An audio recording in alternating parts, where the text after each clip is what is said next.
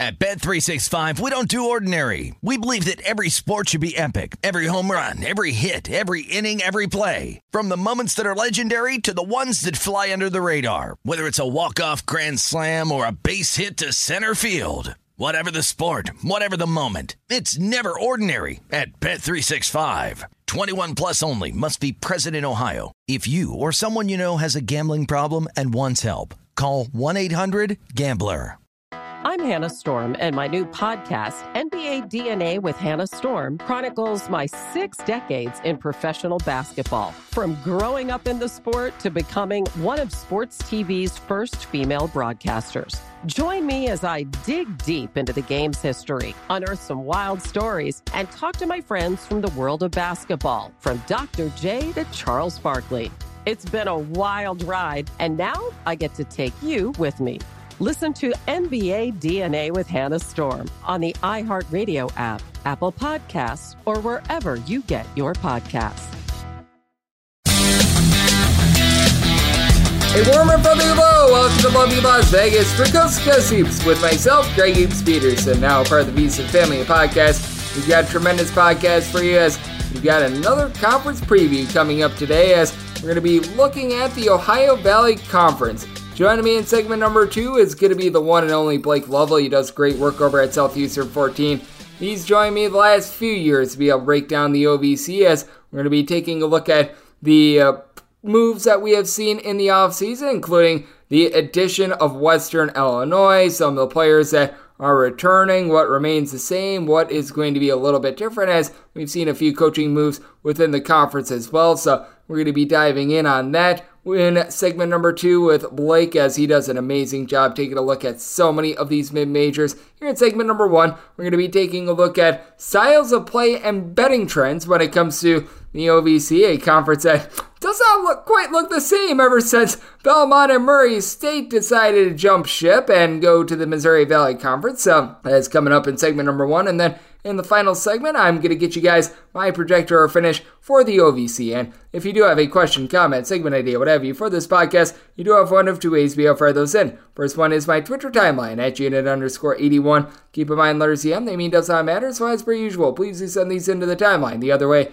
is via an Apple Podcast review. If you rate this podcast five stars, it is very much appreciated. From there, you are able to fire in whatever you'd like to hear on this podcast via that five star review. And as per usual, because I am doing a conference preview today, instead of doing the college basketball news and notes from Saturday on the show today, I'll be doing Saturdays and Sundays as a whole. So just recapping the weekend in the uh, podcast tomorrow because I do think that we need to be keeping these conference previews a little bit as standalones and giving them the shine that they deserve, whether that be a power conference or whether that be an Ohio Valley Conference that, mm, well, it's not quite what it once was. Let's dive in on this conference here and let's take a look at an OVC that had one team be able to get to at least 20 wins last year. That was Murray State. Murray State really did run the regular season. They went 14 and 4 during the regular season. Then you had just a big giant gobble of teams that had between 10 and 11 wins.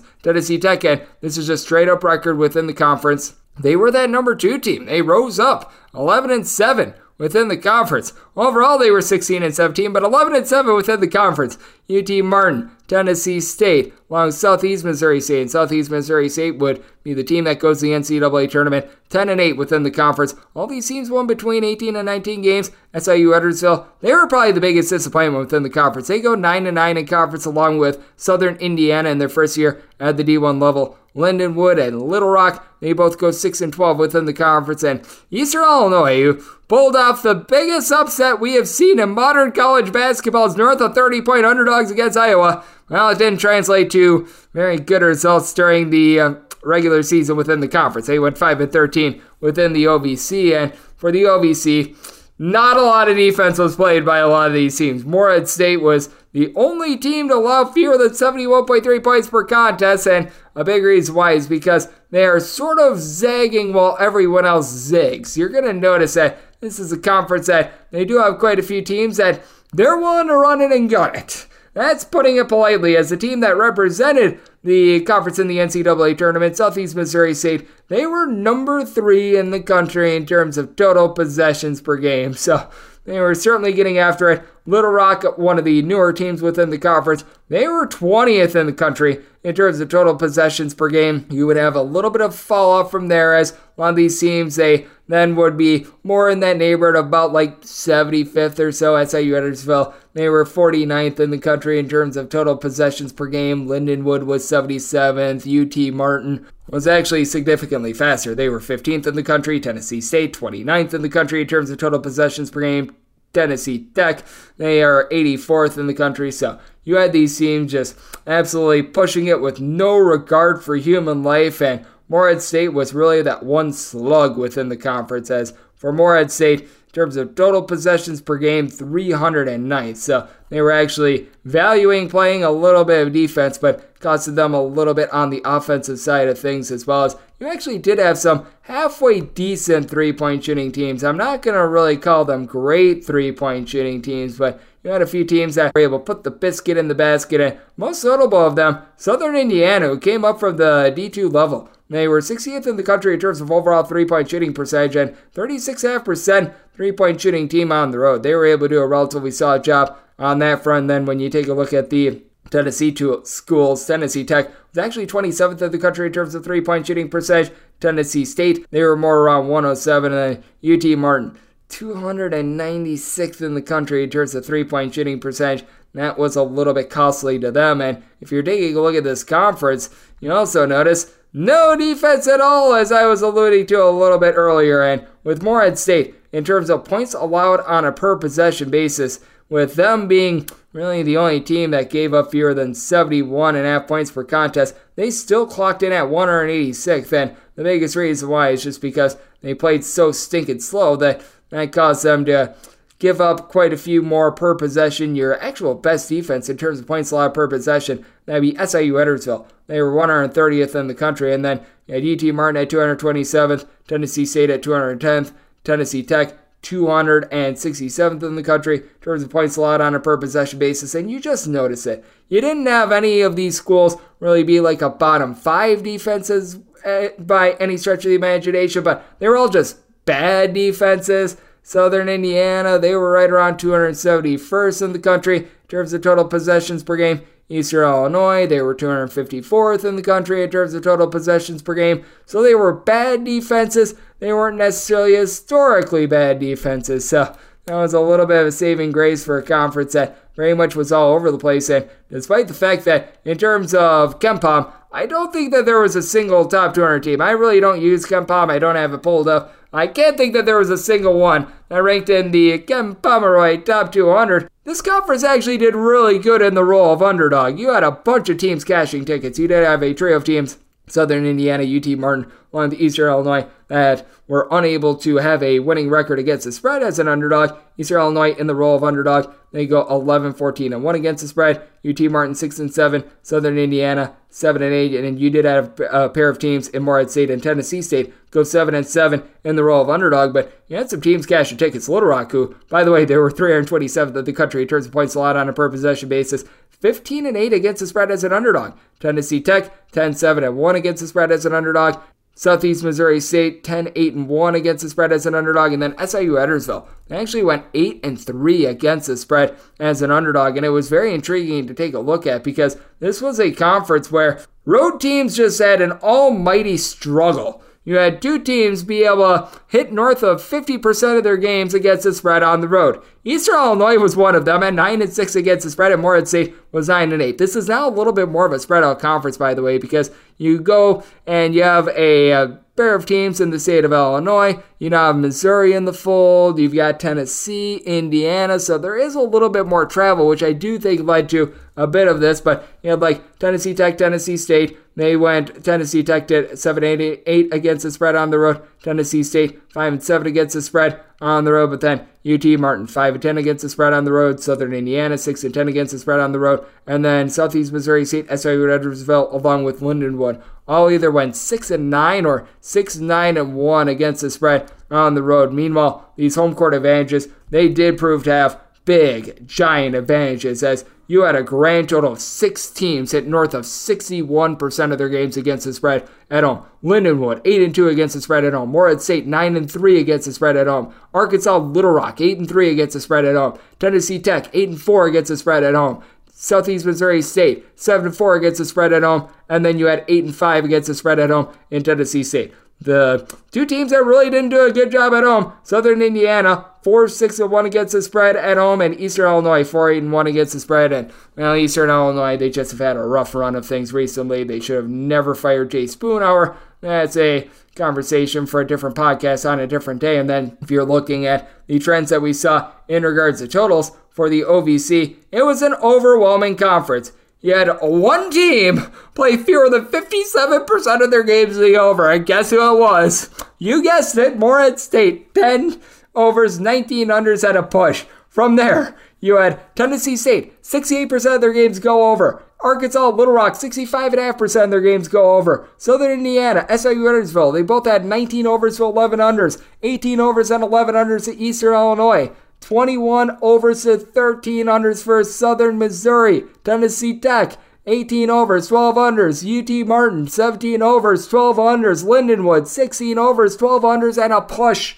It was absolutely ridiculous. All you had to do was bet the over in this conference, and you were making yourself a whole bunch of money. Sans obviously was Morehead State games. And if you take a look at what happened out of conference versus in conference, because I do think that this is an interesting parallel to take a look at as well. Out of conference, these teams were just money machines when it came to being able to bet overs as well. So you did have Morehead State play just three of their 11 non conference games to the over. And then Southeast Missouri State actually did play a few unders outside the conference as well. Out of their 12 non conference games, seven of them did go under. But for Tennessee State, along with Eastern Illinois, Little Rock, SIU Edwardsville, along with Lindenwood, at least 60% of their non conference games go over the total, and then things get even more harebrained within the conference as all but one team at at least 55.5% of their games go over the total within the conference. Morehead State. Morehead State was 7 overs, 11 unders, and a push within the conference. And then you had Southeast Missouri State go 16 overs and 6 unders within the conference. Southern Indiana, Tennessee State, 68.5% of their conference games go over the total. Little Rock, 12 out of their 18 conference games go over.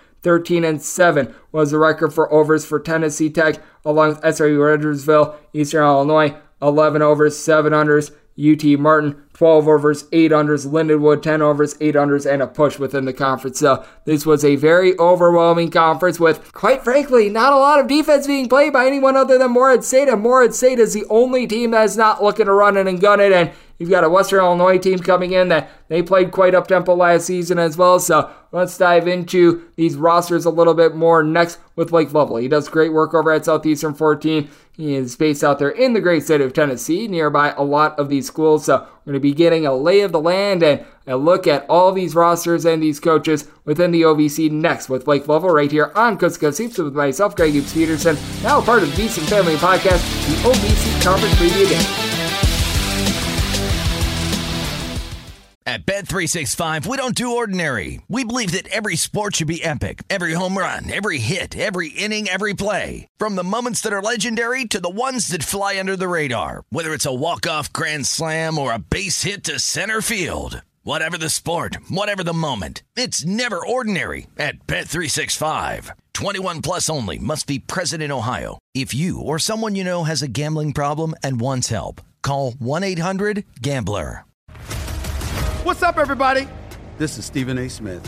When I'm not at my day job, First Take, you can find me in my studio hosting the Stephen A. Smith Show podcast. Tune in every Monday, Wednesday, and Friday, at the very least, as I bring you all new episodes that feature the biggest headlines in the world of sports, pop culture, business, and politics. You'll hear my unfiltered opinions on those nauseating Cowboy fans, the chaos in Washington, D.C., and trending topics on social media, as well as my straight shooter interviews with top celebrities and game changers. And I occasionally give out love advice. Yes, it's true. If you want to know my true feelings about something, I'll give it to you straight. So, listen to the Stephen A. Smith Show podcast on the iHeartRadio app, Apple Podcasts, or wherever you get your podcast. At Bet365, we don't do ordinary. We believe that every sport should be epic. Every home run, every hit, every inning, every play. From the moments that are legendary to the ones that fly under the radar. Whether it's a walk-off grand slam or a base hit to center field. Whatever the sport, whatever the moment. It's never ordinary at Bet365. 21 plus only must be present in Ohio. If you or someone you know has a gambling problem and wants help, call 1-800-GAMBLER. What's up, everybody? This is Stephen A. Smith. When I'm not at my day job, First Take, you can find me in my studio hosting the Stephen A. Smith Show podcast. Tune in every Monday, Wednesday, and Friday, at the very least, as I bring you all new episodes that feature the biggest headlines in the world of sports, pop culture, business, and politics. You'll hear my unfiltered opinions on those nauseating Cowboy fans, the chaos in Washington, D.C., and trending topics on social media, as well as my straight shooter interviews with top celebrities and game changers. And I occasionally give out love advice. Yes, it's true. If you want to know my true feelings about something, I'll give it to you straight. So listen to the Stephen A. Smith Show podcast on the iHeartRadio app, Apple Podcast, or wherever you get your podcast. Are you ready to become a winning sports bettor? Schedule a call with SBIA to find out how their service can make you a long term winning player. They've developed an innovative algorithm that maximizes units return, and they are so confident in their system that they offer a money back guarantee. Sign up by October 31st and get their NBA package at no cost until they reach 10 net units. They treat sports betting like a business. So if you want to learn how to make your sports betting dreams a reality, visit them at SBIA1.com and check them out on social media at SBIA Sports.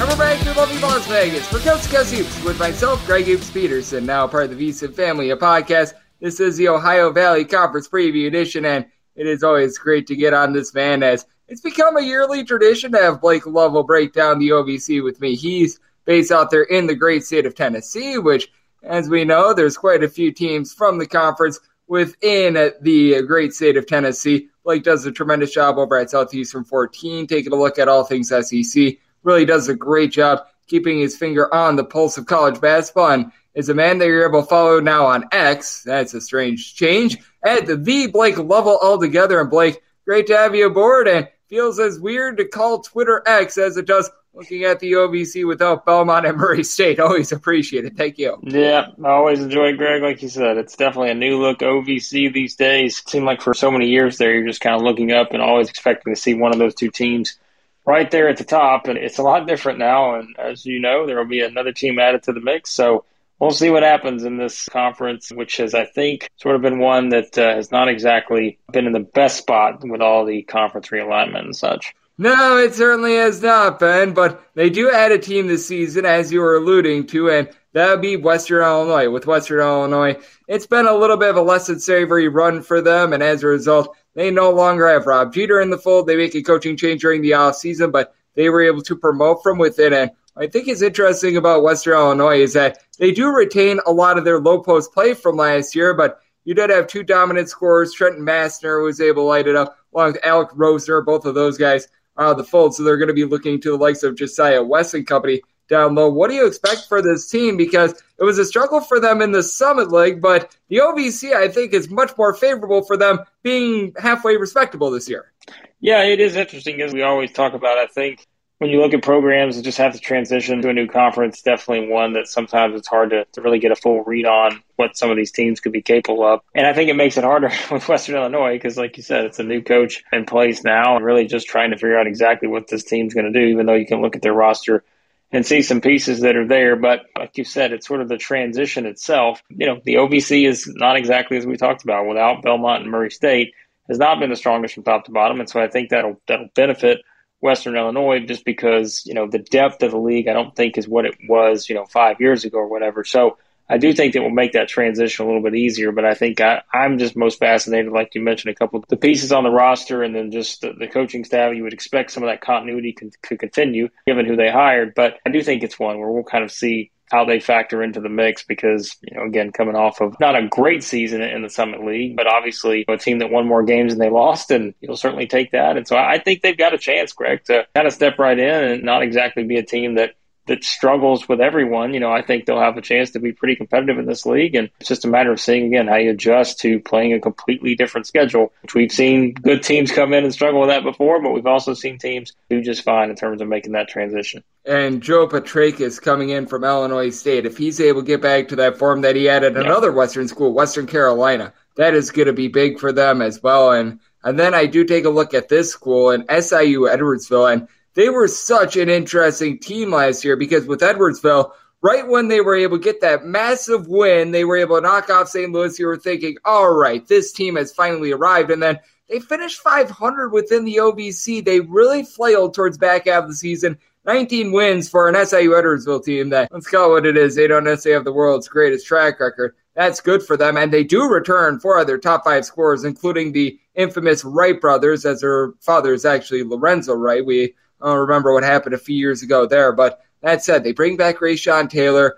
They bring back quite a bit of the rebounding from the team last year. I'm very fascinated by a bunch that got off to such a hot start last year, but they did cool off in OVC play. Yeah, I mean, like you said, I think for them just to make the jump that they made, because you know, for several years there, right, it was just once they they made the transition into the conference, yeah, there was an adjustment period. We just talked about it Western Illinois and see what happens there, but now, you know, the fourth year in, that they really made that jump. And I think now it's can you just keep building off of that? Because, like we said, it's kind of there for the taking given where the league is. But you mentioned all the returning production. I think that's what the most interesting part is. This was a team that's probably kind of middle of the pack last year if you look at KenPom's, you know, experience rankings and all that kind of stuff. But they're going to be, you know, older just because they've got guys that, that have played together and just having like you mentioned, four of those top five guys back from a scoring standpoint, it's significant because we know that's not always the case when you get to leagues like this and you look at different rosters. Even though they did struggle a little bit down the stretch, I still still think there's some things they can build off of. You know, one of quite a few teams in this league, which I know is kind of a common theme, Greg, that really can get up and down the floor and going to play at a faster tempo. And obviously, I think you know, a league like this too, where three point shooting has been pretty good, or at least it was last season. I think that's one area if you're Edwardsville, maybe finding a way to be a little better there, be a little more efficient in that area. But it's a team that was really good to get to the free throw line, and so I'm curious just to see with just these guys coming back. That's a nice luxury to have in a conference like this, where you know not just coaching changes, but also personnel changes as well uh, in a lot of places. I do think that with SIU Edwardsville, there's quite a bit of upside with this team, and man, they are certainly improved from where they were a few seasons ago as well. As joining me on the show, we've got Blake Lovell, he does tremendous work over at Southeastern 14. And then there's been a lot of transitionary schools that have entered in the OVC the last few years, and Southern Indiana is one of them. Southern Indiana had a respectable year. They were 500 going into their CBI game. They ended up losing that one against San Jose State, but all in all, this was a bunch of year number one at the D1 level. I would say so far so good, but here's what's not so good. They're going to be losing each other top five scores from last season. Jeremiah Hernandez, who averaged right around five points per contest last year, he is the top guy returning. Now, they are going to be adding in a few guys from the transfer portal, like a Jalen Bates, who was able to put up double figures at Florida A&M, but now he has to make the leap up from the SWAC to the Ohio Valley Conference. This feels like the team has in the most transition of any team out here in the OVC, and I think that this is a well-coached team, and obviously was equipped for being able to have success right away at the D1 level. I just question whether or not they're going to be able to sustain it because they lose darn near all of their top producers from last year. Well, what's interesting too is when you look back at what they did last season, I could probably look down the schedule here and I'm going to see if I can find it. I think, Greg, a regular season, I think five of their last six losses in OVC play were by like five points or less, and they had a couple of those overtime games in there too. So that's where the part you talk about how you're losing a lot of guys from that team, but it's like that is the unfortunate issue because you felt like you weren't that far away from kind of changing some things here and really, you know, taking off in year one in the OVC, but now you've got to kind of restructure the roster a bit. And they were one of those teams that shot the three well last season, and that was, you know, a team that really just got the bulk of their points from that position. So yeah, it's going to look a little bit different this season for Southern Indiana because, like we said, didn't feel like they were that far off last year, losing as many close games as they did. But now it's really trying to see exactly what that roster is going to look like and trying to figure out, like you mentioned, you compare that to a lot of other teams around the OVC. The numbers are kind of higher in terms of seeing how many guys they're going to have to replace and really just seeing, you know, if this group that they have now on this roster can keep them at that same type of level because I just think it's going to be harder for them to kind of make that big jump again, going 500 last year in the conference. It feels like, you know, that would be, I don't know, best case scenario is the right phrase to you, Greg, but it's hard to see them eclipsing that this year unless, you know, everyone's just able to really pick things up and keep them right where they were last season. Yeah, I'm right there with you. Just with all the turnover from a season ago, I do think that's going to be rough. And I think that this team is going to be trying to build up for when they are going to be eligible for the NCAA tournament in a few seasons. And this bunch also not going to be able to make the NCAA tournament this year because this is their second year at the D1 level. That'd be Lindenwood.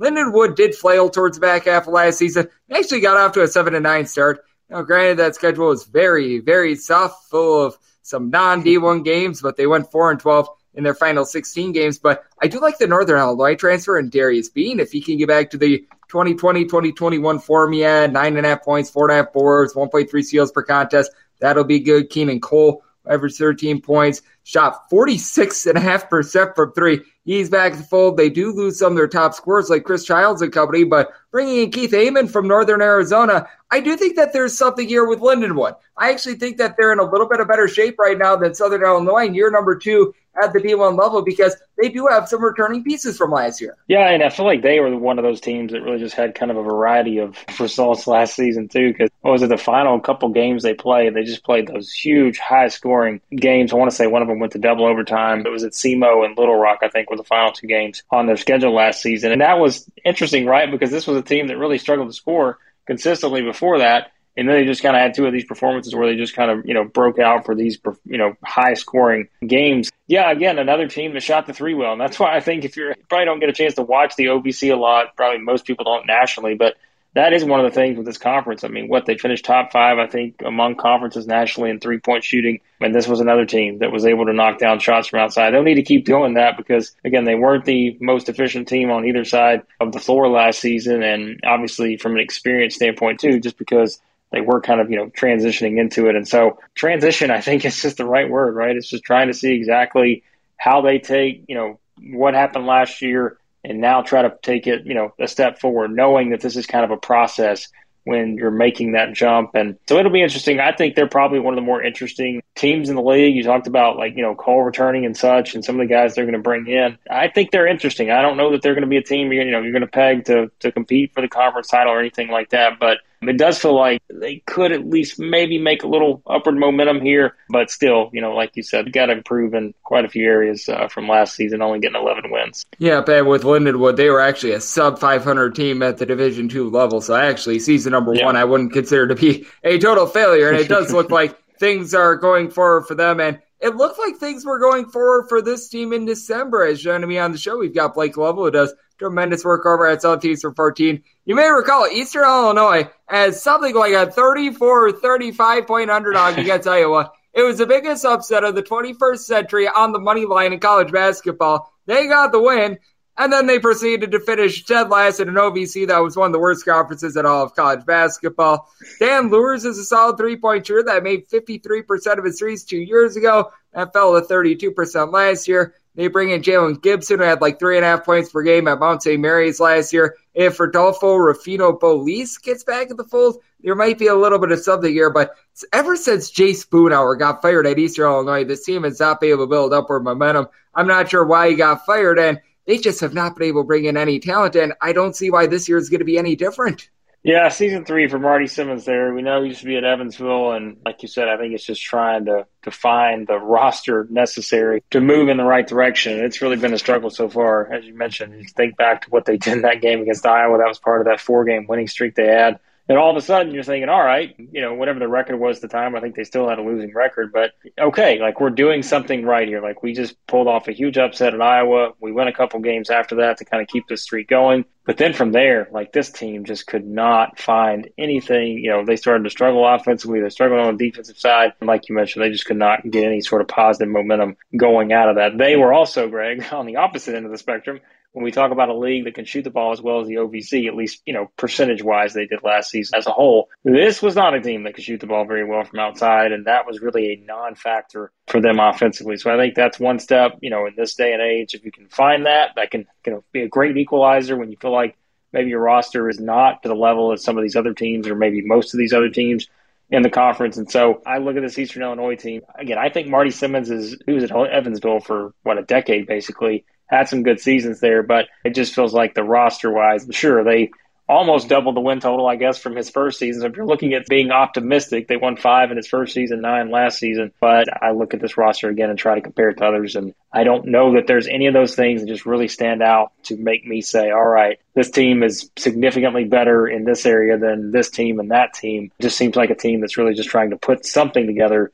although it was really hard to do last season outside of that Iowa game. And it's so unfortunate as well, like five, six years ago. Not saying they were amazing or anything like that, but they were a pretty respectable program as well. So yeah. that's been tough to see. It was nice to see this, though. Southeast Missouri State, for the first time in north of 20 years, made the NCAA tournament last year, and they did so without their top rebounder, and Kobe Clark. He went down about midway through the season. They're going to be getting him back in the fold. That is going to be big now. They're going to be losing a lot of those guys that were so key in the backcourt last season. Guys like Philip Russell, Chris Harris, they are going to be out of the fold, but they bring back someone like an Aquan Smart. He has been around the boulevard a little bit in college basketball. Dylan Branson was someone that stood out to me a little bit as well. This team was fast. Number three in the country in terms of total possessions per game. How do you gauge this bunch? Because I do think that they do play a little bit too fast for their own good.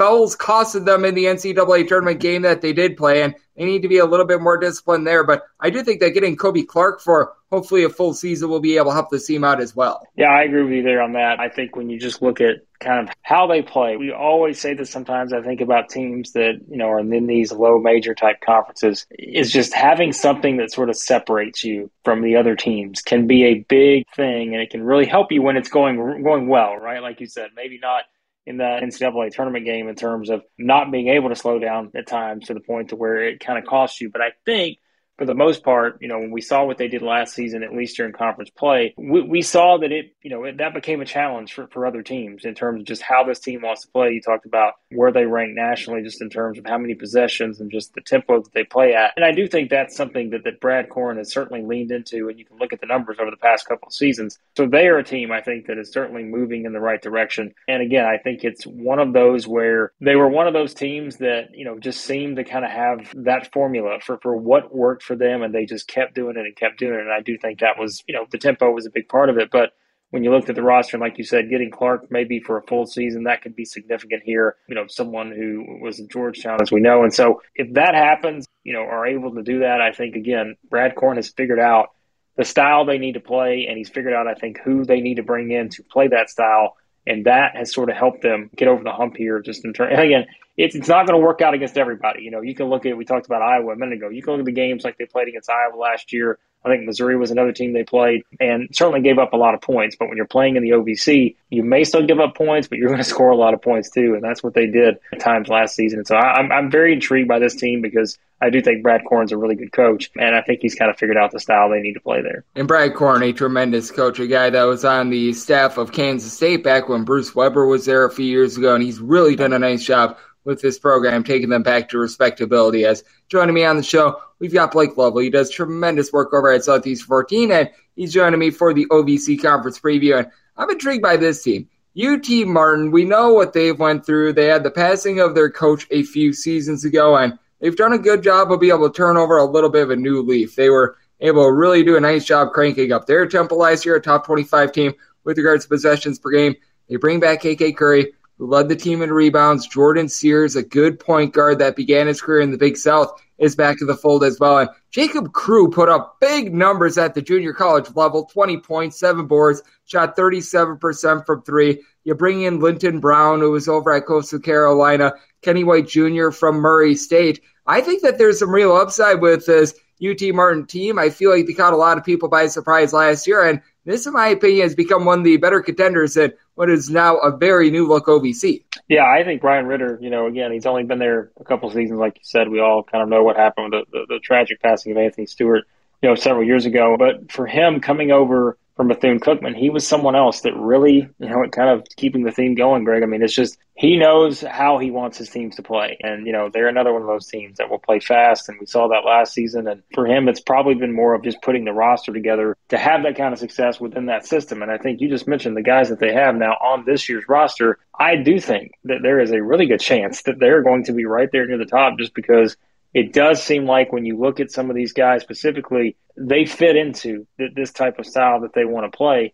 And, you know, they were obviously a very experienced team last season. Now you just kind of look at, again, taking that next step as a program. Because remember, too, it was not that long ago, it feels like, you know, when Anthony Stewart was there, UT Martin was having some success in, in, some of those seasons. And like they were a team that was really just trying to battle it out in that very tough OVC when you had Belmont there and Murray State there and, and all of that. So they kind of had that stretch there for several years, which I think Heath Schroyer was still there too as the head coach. I want to say was probably back, they started their run 2015, something like that this is a program that I think that is sort of easy to root for. And again, Ryan Ritter coming over and having the big season last season because it was obviously a huge struggle. The circumstances you take over then was it 2022 or whatever, 21 22 season. But to take a huge jump, add 11 wins, I think this is a program that is on the upward trend here and based on kind of how he's constructed the rosters. I'm very excited, I think, for what this UT Martin team could be. And like we said, this is kind of a conference where there's a lot of things that feel like they're pretty wide open when you look at some of these teams, and maybe there's not a lot that separates some of these teams at the top. But I wouldn't be surprised if UT Martin keeps moving in the right direction here and has a chance to battle right up there near one of the you know top few spots. Here's a team that was able to claw their way up the standings last year as well. That'd be Tennessee Tech. Tennessee Tech had been bad for a really long time. They finished in sole possession of second place within the conference last year, and we do this podcast every year. We kept on saying, when is John Pelphrey going to be able to turn the corner? When is he going to be able to rack up some wins? Well, the last two years he had a combined 16 wins. They got 16 last year. Granted, it was a little bit of a different OVC the last two years, but they took some strides forward. But now they do have to replace three other top four scorers. Javius Harvey, he's really the main holdover from a season ago, but they do bring in a top 200 recruit in Josiah Harris, who began his career at West Virginia. They're going to be bringing in David Ely from Marshall as well. The seven foot two gentleman, David Craig, comes in. So there's going to be a lot of moving pieces. And I really think that this team is going to sink or swim based on how Harvey performs in the backcourt. We talked about kind of the great equalizer sometimes. And the, I think John Pelphrey clearly, Greg leaned into the Nate Oats style there in terms of coming over from being a former Alabama assistant. We know Pelphrey was head coach at Arkansas as well. But really leading into if you have a team that can shoot the ball, it can kind of help you erase a lot of weaknesses. And this was not a great team defensively last season. You could see that in some of the games they played. But man, they could knock down shots consistently from outside. And I think the stat I pulled up, I think it was 13 of the final 17 games, something like that. They hit at least 10 threes. And so this was a team that put up threes, but they made them, I think, at about a, what, 37% clip, something like that. Yes, like now the roster is a little bit different. Can you still use that as kind of your driving force? And if they can, they can have a lot of success. But I do think it was just a, kind of a matter of time before John Pelphrey probably got this team to at least, you know, take a big positive step because you look at those first several seasons, you knew he was going to have to rebuild things. And I think we kind of saw that just with the roster turnover and such. And now, as we know, there's roster turnover every single offseason, no matter who you are. But I think for them, I think you're kind of just, you know, believing that John Pelphrey has maybe figured it out now and figured out how to put together a starting five, a rotation one through seven, whatever it is, just to be able to, again, keep those things moving in the right direction. And so I think this is another one of those teams, like you said, they took a big step last season, even though they finished 16 and 17, may not seem like it's you know significant, but to really add on those extra wins in the conference, and I think to really start to figure out, hey, sometimes the game's a lot easier if you can just be really great in one area. They were really great in terms of knocking down threes. That became their focal point of the offense. Now it's just a matter of can they do that again this season? Because if they can, they'll have a good chance to, to finish right there near the top. To your point, they were 27th in the country last year with regards to three point shooting percentage. So a massive stride forward. And well, this team is going to need to take some strides forward when it comes to their defense, as Little Rock was 327th in the country in terms of points allowed on a per possession basis, 361st in the country in a road opponent three point shooting percentage, but they actually bring in a really nice transfer haul. Jamir Chaplin had like eight points, four boards over at South Florida last year. Makhel Mitchell, he was one of the Mitchell brothers over there at Arkansas at six foot ten. He was able to give Arkansas block and half per contest last year at Rhode Island. Put up about 10.5 points, 5.5 boards, 2.5 blocks per contest two seasons ago as well. And Khalen Robinson is a former top 50 recruit. Now, the problem for Little Rock is pretty much the only guy returning is Jordan Jefferson, and this has been a bunch of has not been able to play any defense whatsoever. What do you make out of Little Rock? Because they bring in the best transfer all of any team in the conference, but they don't return a lot, and we haven't seen them play any defense in an eon. Well, and hopefully these guys that are coming in can, right? You talked about, you know, Kel Mitchell coming in and you know, Arkansas played some defense. You would hope that having a guy like that added to the mix, I would think that's going to help them just in terms too of, of size, right? Because I mean, you got someone like that, and I think he can really, you know, help him as what a six ten guy, older. He's played minutes. Uh, he's been at several stops, you know, as we know, and so I would have to think that's at least going to help when it comes to like the interior defense and those kind of things. But you mentioned it. If you just pull up their defensive stats, you go down the line, a lot of them are not pretty. Really, I guess what one of the best things they did was force turnovers, but everything else was not great. They allowed teams to just shoot a very high percentage from pretty much everywhere, and that is not a good recipe for success. And you know, I think we talked about them going into last season, Greg. We didn't think, I mean, really, what going from the Sun Belt to the OVC, we're like, this maybe actually be a team that could transition okay, but it just did not turn out to be the case. Yeah, we'll see what happens this season, but until they play some defense, it's hard to kind of have high expectations right now, I think, for this team because they just gave up so many points last year. And I know that's what they want to do there is just kind of continue to limit those easy baskets and not give up so many points. And maybe these guys coming in, like I said, maybe spearheaded by Makhel Mitchell, a bigger guy that can sort of help on the interior. That may be kind of the first domino in terms of being able to really take a big step defensively, although it's probably going to be hard to do just in one season. Yeah, I agree with you. I do think that the defense should be helped a little bit by Mitchell coming in, but it's been a little bit rough for this program to say the least. As joining me on the show, we do have Blake Lovell who does tremendous work over at Southeastern 14. And how about if we take a look at a team that's right there in your neck of the woods in Nashville, Tennessee? That's Tennessee State. They look to be a little bit more disciplined. They were 348th in the country in fouls committed per possession last year, but they returned Marcus Fitzgerald, a heart and soul piece, and then we were talking about Eastern Illinois, and they're just disarray. Keenan Hodges was really their top player towards the back half last year. Averaged 17 points, four boards, 1.3 steals per contest in the final 12 games of the season. He comes back. Christian Brown, who began his career at Georgia, he returns after being limited last year, shot about 42% for three with 12 points per contest. And then another SEC guy, Jason Thibodeaux, comes in and a little bit more Nashville flair. EJ Bellinger, Michael Shanks, they come in from Belmont as well as Denim Dawson from Nebraska. I take a look at this bunch and I really think they've got a nice blend of guys that returned from last year, and they bring in some guys that I think in the OVC, they have a chance to really put up some nice numbers. Yeah, I think when you just compare rosters, Greg, to me, when I look at all these rosters on paper, I mean, this is easily, I think, one of the most talented rosters in the league, and I don't think there's a lot of doubt about that. And we know that's kind of always been something, I think, for Brian Collins there. He's a very well connected guy, and I think when he took the job, that was one of the things that you knew. And yes, that they've had some struggles in there, I think, specifically back to what, a couple years ago, where they, I think, they only won three conference games or something. And only won four games overall. I think that was the 2021 season. But I think you've always sort of felt like that he is he has understood exactly how to take advantage again of some of the transfer era in college basketball. And I think, like you mentioned, think about the guys that he's brought in. You've got a former Florida guy. You've just got some guys that certainly have some high pedigree, and maybe it's just for him trying to get them to reach that full potential here at Tennessee State. And so, I mean, I do. I really like this roster. You talked about Fitzgerald. He's someone that's very interesting. You go back and watch some of their games last year. Obviously, can be a very dynamic scorer, and just his ability, I think, to make plays is something that will really help this team from a talent standpoint. This is one of the most talented teams in the league, and I'd be surprised if they are not competing for a league title just because they are one. I think that that should be right up there just based on comparing their talent. And like I said, this is also another one of those teams that's proven they can, you know, kind of play that up tempo style and make shots from outside. And I think, you know, Brian Collins done a good job with that. Oh, he certainly has, and I'm very bullish on this Tennessee State team. And we've got one team left. This team won the regular season in the OVC last year, and they're, in my opinion, the only team that's willing to play even a modicum of slow basketball from time to time, and they do play at one of the slower styles in the country.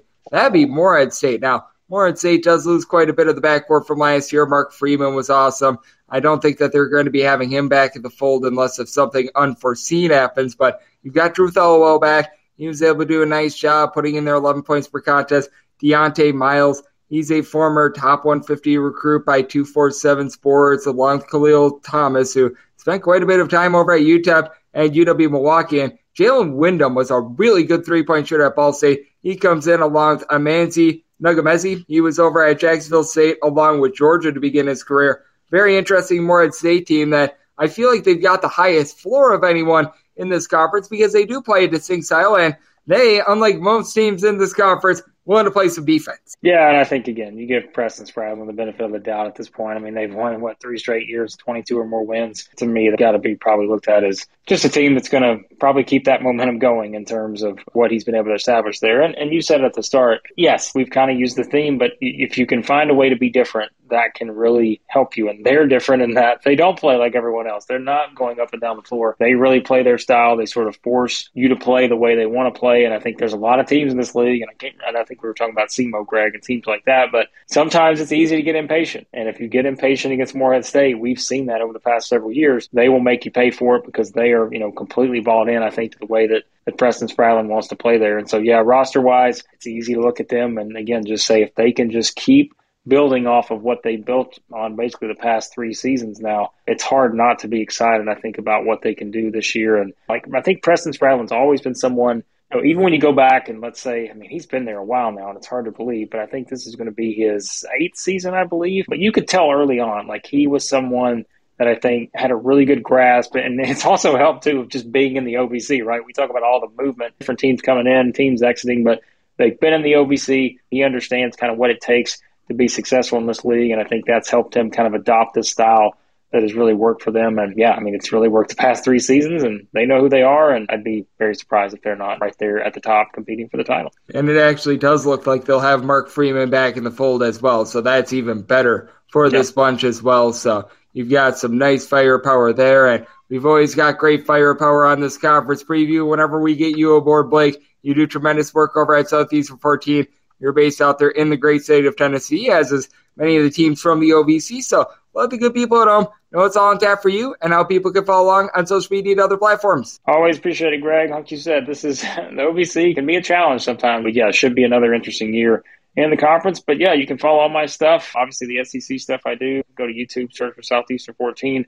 All my other college basketball stuff is on. I was about to say Twitter, Greg, but I got to keep remembering to say X. You can follow me on X at the Blake Lovell. I don't know how often I'm going to be able to say that. I think I'm just going to always say Twitter, but we'll say X just for the purpose of accuracy here. Yeah, it's absolutely ridiculous trying to call it X, just like it's ridiculous that we were unable to talk about Murray State and Belmont on this podcast as well. But you know what? Sometimes things change, but one thing that remains the same the great content that Blake Lovell puts out and the great insights that he's got. Always appreciate Blake joining me right here on to Coast Hoops, now part of the VSiN Family of Podcasts. And this is a very interesting conference to say the least. And coming back, I do give you my projector finish for the OVC. At Bet365, we don't do ordinary. We believe that every sport should be epic. Every home run, every hit, every inning, every play. From the moments that are legendary to the ones that fly under the radar. Whether it's a walk-off grand slam or a base hit to center field. Whatever the sport, whatever the moment, it's never ordinary at Bet365. 21 plus only must be present in Ohio. If you or someone you know has a gambling problem and wants help, call 1-800-GAMBLER. What's up everybody? This is Stephen A. Smith. When I'm not at my day job, First Take, you can find me in my studio hosting the Stephen A. Smith Show podcast. Tune in every Monday, Wednesday, and Friday at the very least as I bring you all new episodes that feature the biggest headlines in the world of sports, pop culture, business, and politics. You'll hear my unfiltered opinions on those nauseating Cowboy fans, the chaos in Washington, D.C., and trending topics on social media, as well as my straight shooter interviews with top celebrities and game changers. And I occasionally give out love advice. Yes, it's true. If you want to know my true feelings about something, I'll give it to you straight. So, listen to the Stephen A. Smith Show podcast on the iHeartRadio app, Apple Podcast, or wherever you get your podcast. At Bet365, we don't do ordinary. We believe that every sport should be epic. Every home run, every hit, every inning, every play. From the moments that are legendary to the ones that fly under the radar. See for yourself when you sign up today and get $150 in bonus bets when you bet just $5. Whatever the sport, whatever the moment, it's never ordinary at Bet365. 21 plus only must be present in Ohio. If you or someone you know has a gambling problem and wants help, call 1-800-GAMBLER. Terms and conditions apply. What's up, everybody? This is Stephen A. Smith. When I'm not at my day job, First Take, you can find me in my studio hosting the Stephen A. Smith Show podcast. Tune in every Monday, Wednesday, and Friday, at the very least, as I bring you all new episodes that feature the biggest headlines in the world of sports, pop culture, business, and politics. You'll hear my unfiltered opinions on those nauseating Cowboy fans, the chaos in Washington, D.C., and trending topics on social media, as well as my straight shooter interviews with top celebrities and game changers. And I occasionally give out love advice. Yes, it's true. If you want to know my true feelings about something, I'll give it to you straight.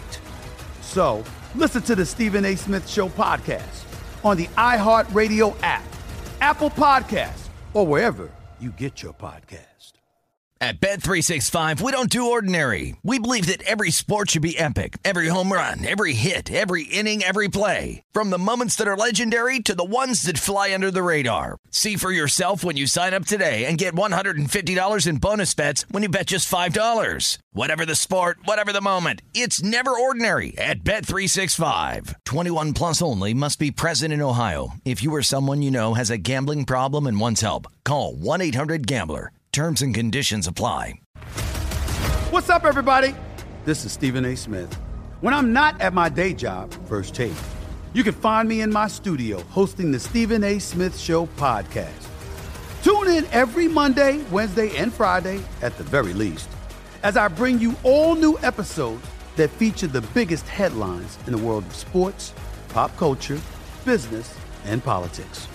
You'll hear my unfiltered opinions on those nauseating Cowboy fans, the chaos in Washington, D.C., and trending topics on social media, as well as my straight shooter interviews with top celebrities and game changers. And I occasionally give out love advice. Yes, it's true. If you want to know my true feelings about something, I'll give it to you straight. So listen to the Stephen A. Smith Show podcast on the iHeartRadio app, Apple Podcasts, or wherever you get your podcast.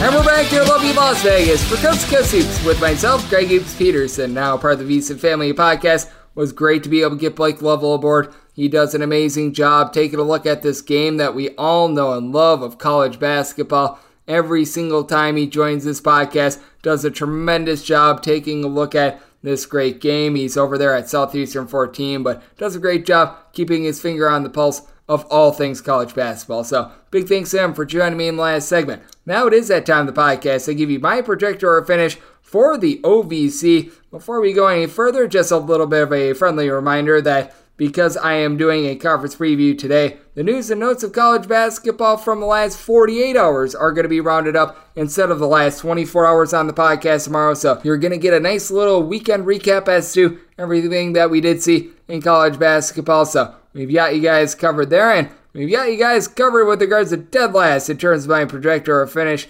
That would be Eastern Illinois. Eastern Illinois has been having a rough run of things. If they could get Dan Luers to be able to pick it up a little bit, you might be looking at something. You may recall during the 2021 22 season, he shot 53.5% from three. Only put up about 7.8 points per game, but he was solid. That dipped all the way to 31.7% from three point range. They had that just magical win over Iowa, and then it proved to be a flash in the pan as they finished dead last in this conference last year. Caleb Donaldson is the top returning scorer, average 8.5 points, 3.5 assists per contest. Jalen Gibson is going to be coming in from Mount St. Mary's, but he didn't do a lot there, averaging about 3.5 points per contest. Cooper Jacoby, he was a bench player over at Toledo, Rodolfo Rufino Belize, needs to get back to his 2021-22 form where he was able to average about a block, a steal, five boards per contest, and Jermaine Hamlin. He came over from Illinois and he did nothing. This has just been really, really bad. They were 338th in the country in terms of rebound rate last year, 350th in the country in terms of field goal attempts that came from three range, and they were 354th in free throw shooting percentage. Really, really bad team, in my opinion. This is going to be one of those teams that KenPom is just going to have a big frowny face around. I've got Eastern Illinois, dead last, number 11, with regards to my projector or finish. And number 10, with regards to my projector or finish, we go to Southern Indiana, who had a really nice year in their first year at the Division One level. The problem is they lose darn near everyone from last year. They have to replace each of their top six scores. This was a team that was not afraid to let it fly, and they had great success at the Division Two level. Now they have to experience the heartbreak of losing a lot of these guys, and they tried to pick up a few guys in the transfer portal to be able to help. They get in Jordan Tillman, He was at Florida A&M last year, averaged about 10.5 points, 2.5 assists per contest. Jack Champion, he figures have a bigger role after he averaged right around 2.5 points, 2 assists per contest last season. Tennessee Tech, 6'10 gentleman. Nolan Coswell, he should be able to give you a little bit of something down low, but the team was 271st in the country in terms of points allowed on a per possession basis. Yarin Hasson, he comes in as well after he was a part of the UConn program that won the title last year. Bad news is he played zero minutes on that team. Jeremiah Hernandez is going to need to step up after he shot about 41.5% from three, but he's a top returning scorer from last year and averaged 4.9 points per game. This is a relatively solid coaching staff that had great success at the Division two level. This is just a big, giant ball of wax, and I think that it is going to be rough, to say the least. Number 10 in my projector finish, I'm going to be going with Southern Indiana. And number 9 in my projector finish, I'm going with Lindenwood. Lindenwood actually started out 7 and 9 thanks to uh, a Sharman soft schedule to begin the year last year. They went 4 and 12 in their last 16 games. Now, good news is they've got Darius Bean in the fold, and they're going to hope that he returns to his 2020 21 form when he was at Northern Illinois, where he was averaging 9.5 points, 4.5 boards, 2 assists, a little bit over a steal per game in the MAC miss the entirety of the 2022 23 season. They are going to be returning. One of their top rebounders in Keenon Cole as well. Right around 13 points, 5.7 boards, and shot 46.3% from three point range. Now, he took such few threes that he uh, hardly qualified for being among the top D1 players with regards to three point shooting percentage. He was 23rd, so would like to see a little bit more volume there. David Ware is someone that should be able to give the team a few rebounds as he averaged right around four points, four and a half rebounds per game last season, but you do lose so many top scorers like Chris Childs from last season as well. The defense needs to get better, and they don't bring in a ton from the transfer portal. They're really banking on Keith Heyman to be able to get back to his 2021 22 form. That year, he averaged nearly 10 points, 3.5 boards on 36.2% three point shooting. That dipped to about 4% from three. They're really investing in some, shall we say, reclamation projects with regards to this program. Lots of question marks, and this is not a shall we say, a pillar of defense, to say the least. Number nine in my projector finish, I'm going to be going with Lindenwood. At number eight, I'm going to be going with Little Rock. Little Rock has to replace their top four scorers from last season with Jordan Jefferson being the main holdover after he averaged 8 points on 38.7% three point shooting. And you do have someone Khalen Robinson, who I do think is very interesting. 247 Sports rated him as the number 39 prospect in the class of 2020. This is probably the best talent Little Rock has gotten in in quite some time. Just could not get out there in three seasons in the SEC as he bounced around a little bit within that conference. You bring in Jamir Chaplin. He was able to play meaningful minutes at South Florida. 8 points, 3.7 rebounds per game, and then you bring in Makhel Mitchell as well. 6'10 big man that comes in from Arkansas, was able to average a block and a half per contest. Problem is, this team has absolutely no depth whatsoever. I have no idea who in the world is going to be bringing up the ball for this team. The building blocks are actually there for Little Rock to be able to ascend this season. They just need to get that point guard spot figured out. If I were to guess, I would say that Khalen Robinson is going to need to have the ball in his hands quite a bit, and you could use something out of Nigel John as well. I believe that he's still going to be within the program. He was a top 20 junior college transfer, according to JUCORecruiting.com for the class of 2022, and he did darn near nothing last year. So there's some nice building blocks here for Little Rock. I just don't know if they have the needed, shall we say, artillery to be able to put it together. As a result, with Little Rock, I do have them number eight with regards to my projector finish. At number seven, I am going to be going with Western Illinois. Western Illinois has darn near nobody to be able to bring up the ball, and that is a big, giant issue because you had two guys last year that were Mr. Do It All, and Trenton Massner, along with Alec Rosner. These guys were able to combine for north of 32 points per contest. They did a good job of being able to grab rebounds. They were able to do a nice job of being able to dole out assists as well. And these two guys are now on the fold. That is very much less than savory for the team as they had a combined nearly eight assists between the two of them. That is just an absolute killer. And Massner had a 40 plus point game last season. Someone that was able to shoot at about 36% from three point range. And you return one guy that shot above 27.5% from three last year, KJ Lee, who gave you four points and three rebounds per contest. But I do think that they are going to have one of the best front courts within this conference. You've got Quinlan Bennett along with Josiah West. These two guys last year both averaged 9.7 points per contest apiece. West was a little bit more of the low post player, 1.7 blocks, 7.3 rebounds per game. Bennett was able to give you right around five and a half boards, nearly a steal per contest, and has the ability to pop threes.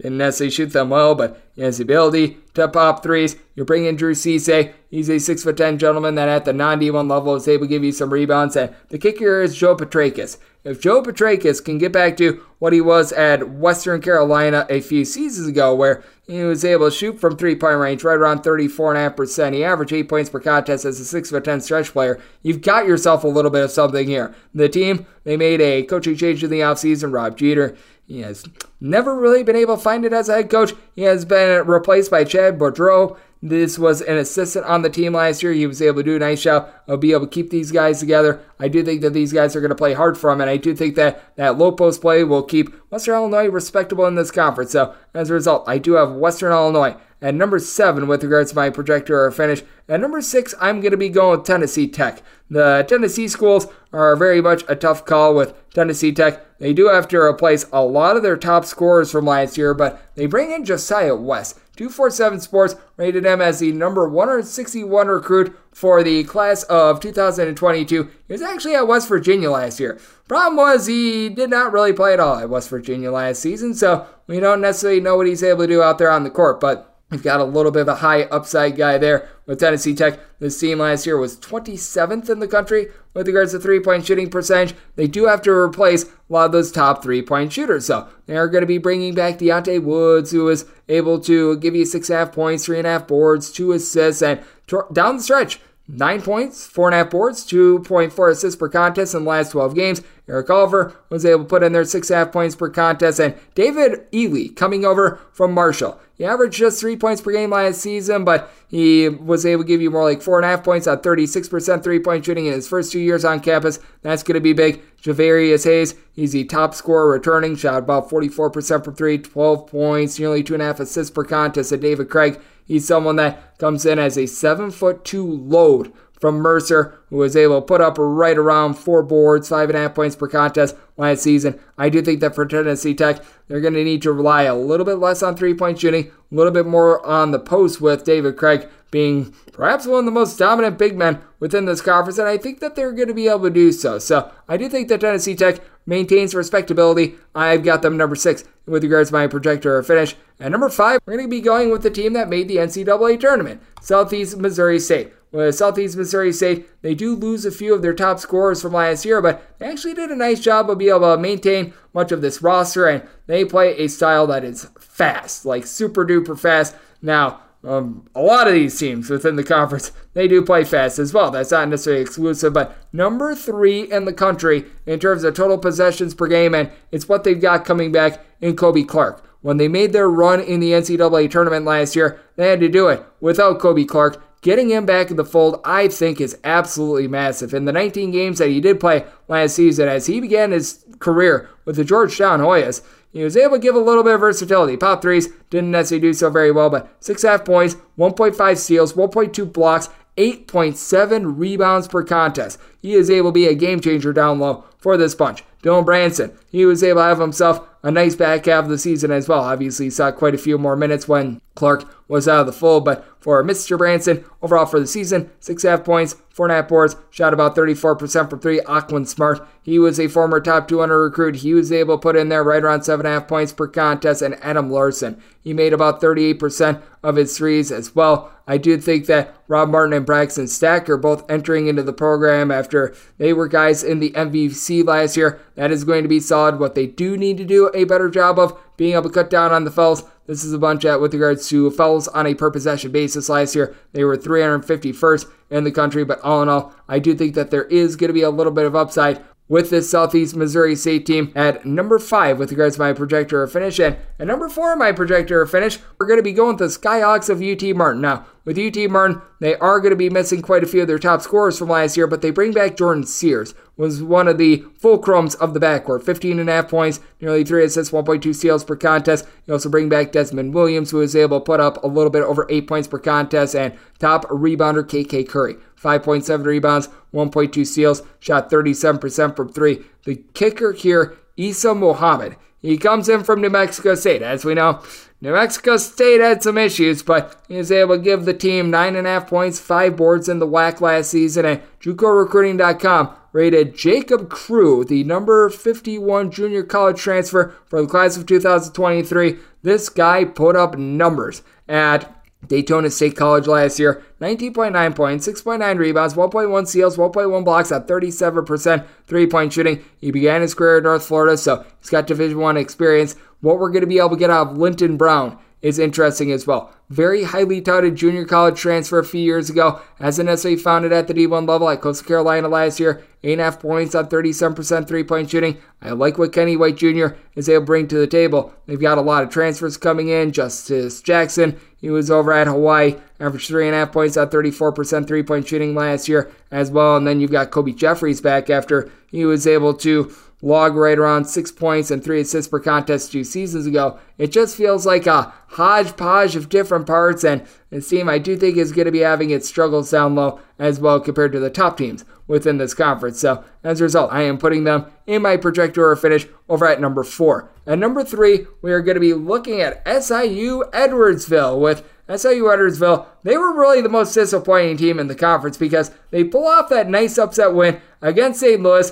Little did we know that St. Louis, not only were they bad, they were one of the biggest underachievers in all of college basketball last season. So that was a little bit of a derailer to what we thought was a big time win. But they are bringing back a lot of their production from last year. You bring back the Wright brothers along with DeMarco Minor, and I do think that that is something very major for this team as for SIU Edwardsville, the biggest thing for them was being able to have the Wright brothers, being able to be on the same page on fire on all cylinders. As Shamar Wright was a little bit more of the scorer for the team last year, 10.5 points, right around four boards per contest. And these guys have some versatility as well. With Lamar Wright, the lesser scoring of the two, 7.5 points per contest, shot 41.5% from three. Shamar shot more around 34% from three point range. That is actually, yes, the kids of Lorenzo Wright, in case of you were wondering. But it's all about getting Ray'Sean Taylor to just continue to dominate things in the backcourt. 15.5 points, 3 assists, 1.3 steals per contest, shot about 35.5% from three. And a lot of people forget this was actually the top defense in the conference with regards to points allowed on a per possession basis.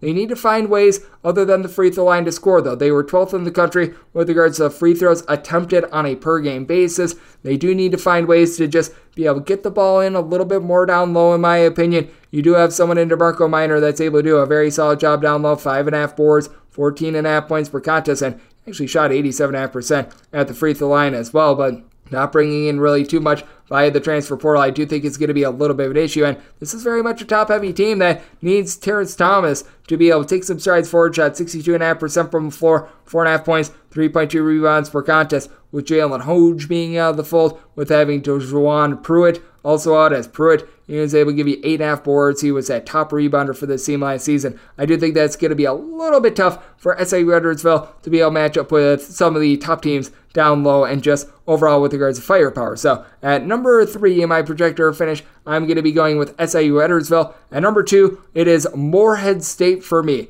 With Morehead State, this is the one team within the conference that is willing to play very slow, and they bring back their main point guard and Mark Freeman, and you could tell because Mark Freeman missed a few games last season due to injury, just what he means for this team. He was the leader in assists, led the team in scoring with right around 15 and a half points per game, and I still remember when he was a true freshman over at Tennessee State. He was a little bit of a walking turnover, averaged 3.7 turnovers per game as a sophomore, as a matter of fact. That got down to 2.2 last season, all while still being able to shoot 36.5% from three, contributing 15 points per game for a slow team. So that is massive that they bring him back. I do like what Drew Thelwell is able to bring to the table. He was able to shoot about 38% from three point range, gave out 2.8 assists per contest, was able to give you right around 4.5 boards per game as well. And then he put in there a little bit over 11 points per game. He's going to need to up that production a little bit. I don't really have too many concerns on that front. For Morehead State, you know that this team is going to be able to do a relatively solid job of being able to D up Khalil Thomas. He is back to full 7.8 points, 5 boards, someone that was able to also shoot right around 37.5% from three point range. What I think is going to be very key for this team if they can get Jacksonville State transfer Amanze Ngumezi to be able to get back to his 2021 2022 form as he actually began his career at Georgia, but during that season two years ago, 8.7 points per contest on 40% three point shooting as a 6'9 wing. You also bring in Jalen Windham. He shot 44% from three point range for Ball State during the 2021 22 season. Last year, shot more around 40% from three point range. Former UTEP and UW Milwaukee gentleman as well, and Jordan Lathan is massive as well. At 7.5 points, 5.3 boards, 2.7 assists per contest in the Horizon League each of the last two seasons before he was injured, missed the 2022-23 season, and then Dieonte Miles, who 247 Sports had as a top 150 freshman recruit a few years ago. He saw limited minutes in the Big East each of the last three years at Xavier. He comes in as a seven foot load that should be able to give the team a nice post presence as well. I am very bullish on this Morehead State team. As a result, I've got them number two with regards to my projector or finish. And then with regards to number one in my projector or finish, we are going to be riding with Tennessee State. Tennessee State not only brings back quite a bit of production from last year, as Marcus Fitzgerald was able to give you a little bit over a three assists per contest, 13 and a half points per game, shot 36% from three. He's back at the full, but they have done a really good job of being able to find some talent via the transfer portal I think is going to pay immediate dividends and I think fits right into what Tennessee State is looking to do. As Tennessee State is quite a bit of an up-tempo team. You bring in someone like a Denim Dawson. He comes in from Nebraska. Someone that really didn't see a lot of burn over there, but I think that in this conference and in the system, he's really going to be able to flourish. He's got some very nice versatility, a very good, just general athlete that I think can really add something on the offensive side of things for this team. Right around two points, two rebounds per contest last season. He made eight starts for that team as well. Jalen Jones, 247 Sports, rated him as the third best freshman recruit in the class of 2023 from the state of Tennessee. He should be seeing immediate reps being able to handle the ball a little bit, and he's going to have Keenan Hodges, who comes in from Eastern Illinois, to be able to help him out, where he averaged 14.5 points, 3.5 boards, 2.7 assists per contest with 17.2 points, more like 4 boards, 1.3 steals on 38% three point shooting in the last 12 games of the season. Christian Brown, who began his career at Georgia, was a 42.5% three point shooter at 12 points per game. Last season was limited to 17 games due to injury. And then you bring in Jason Jitoboh, who is a 6'11 big man, began his career at Florida, averaged 5.7 points and 1.4 blocks per game in the games in which he actually got the start in last season. So that's something that you like to see. And you also bring in the Belmont duo. EJ Bellinger along with Michael Shanks. They were both able to do a little bit of a nice job as role players at the program last two seasons, including Bellinger being able to shoot about 40.5% from three point range at about 6'4. I do like his versatility. You've got a lot of just greatly talented players that come into this roster. I do think that for Tennessee State, they are going to be able to win the OVC, and I think that Marcus Fitzgerald might be one of the most gifted guards within the conference. So, at number one in my projector finish, I'm going to be going Tennessee State. And that wrap things up for the Ohio Valley Conference Preview Edition right here on Coast Coast Hoops, now part of the VSiN family of podcasts. If you do have a question, comment, segment idea, what have you for this podcast, you do have one of two ways we'll fire those in. First one is my Twitter timeline at GNN underscore D1. Keep in mind, letters M, they mean does not matter. So as per usual, please do send these into the timeline. The other way, that's fine, an Apple Podcast review. If you rate this podcast five stars, it is very much appreciated. From there, you're able to on whatever you'd like to hear on this podcast via that five star review. A big thanks to Blake Lovell, who does tremendous work over at Southeastern 14, for joining me in the last segment. I'm with you guys every single day on this podcast, whether that be off season or regular season, doing a conference preview for every single one of these conferences. And then once we get in season, picks and analysis on every single game, every single day. So appreciate you guys tuning in today, and I'll be back with you once again tomorrow. Thank you so much for tuning in.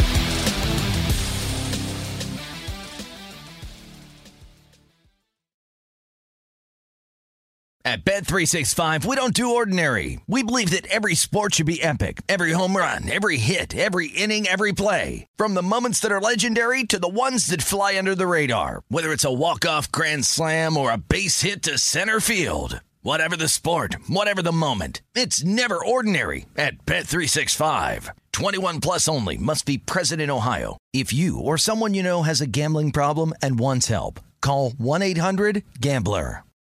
I'm Hannah Storm, and my new podcast, NBA DNA with Hannah Storm, chronicles my six decades in professional basketball. From growing up in the sport to becoming one of sports TV's first female broadcasters. Join me as I dig deep into the game's history, unearth some wild stories, and talk to my friends from the world of basketball, from Dr. J to Charles Barkley. It's been a wild ride, and now I get to take you with me. Listen to NBA DNA with Hannah Storm on the iHeartRadio app, Apple Podcasts, or wherever you get your podcasts.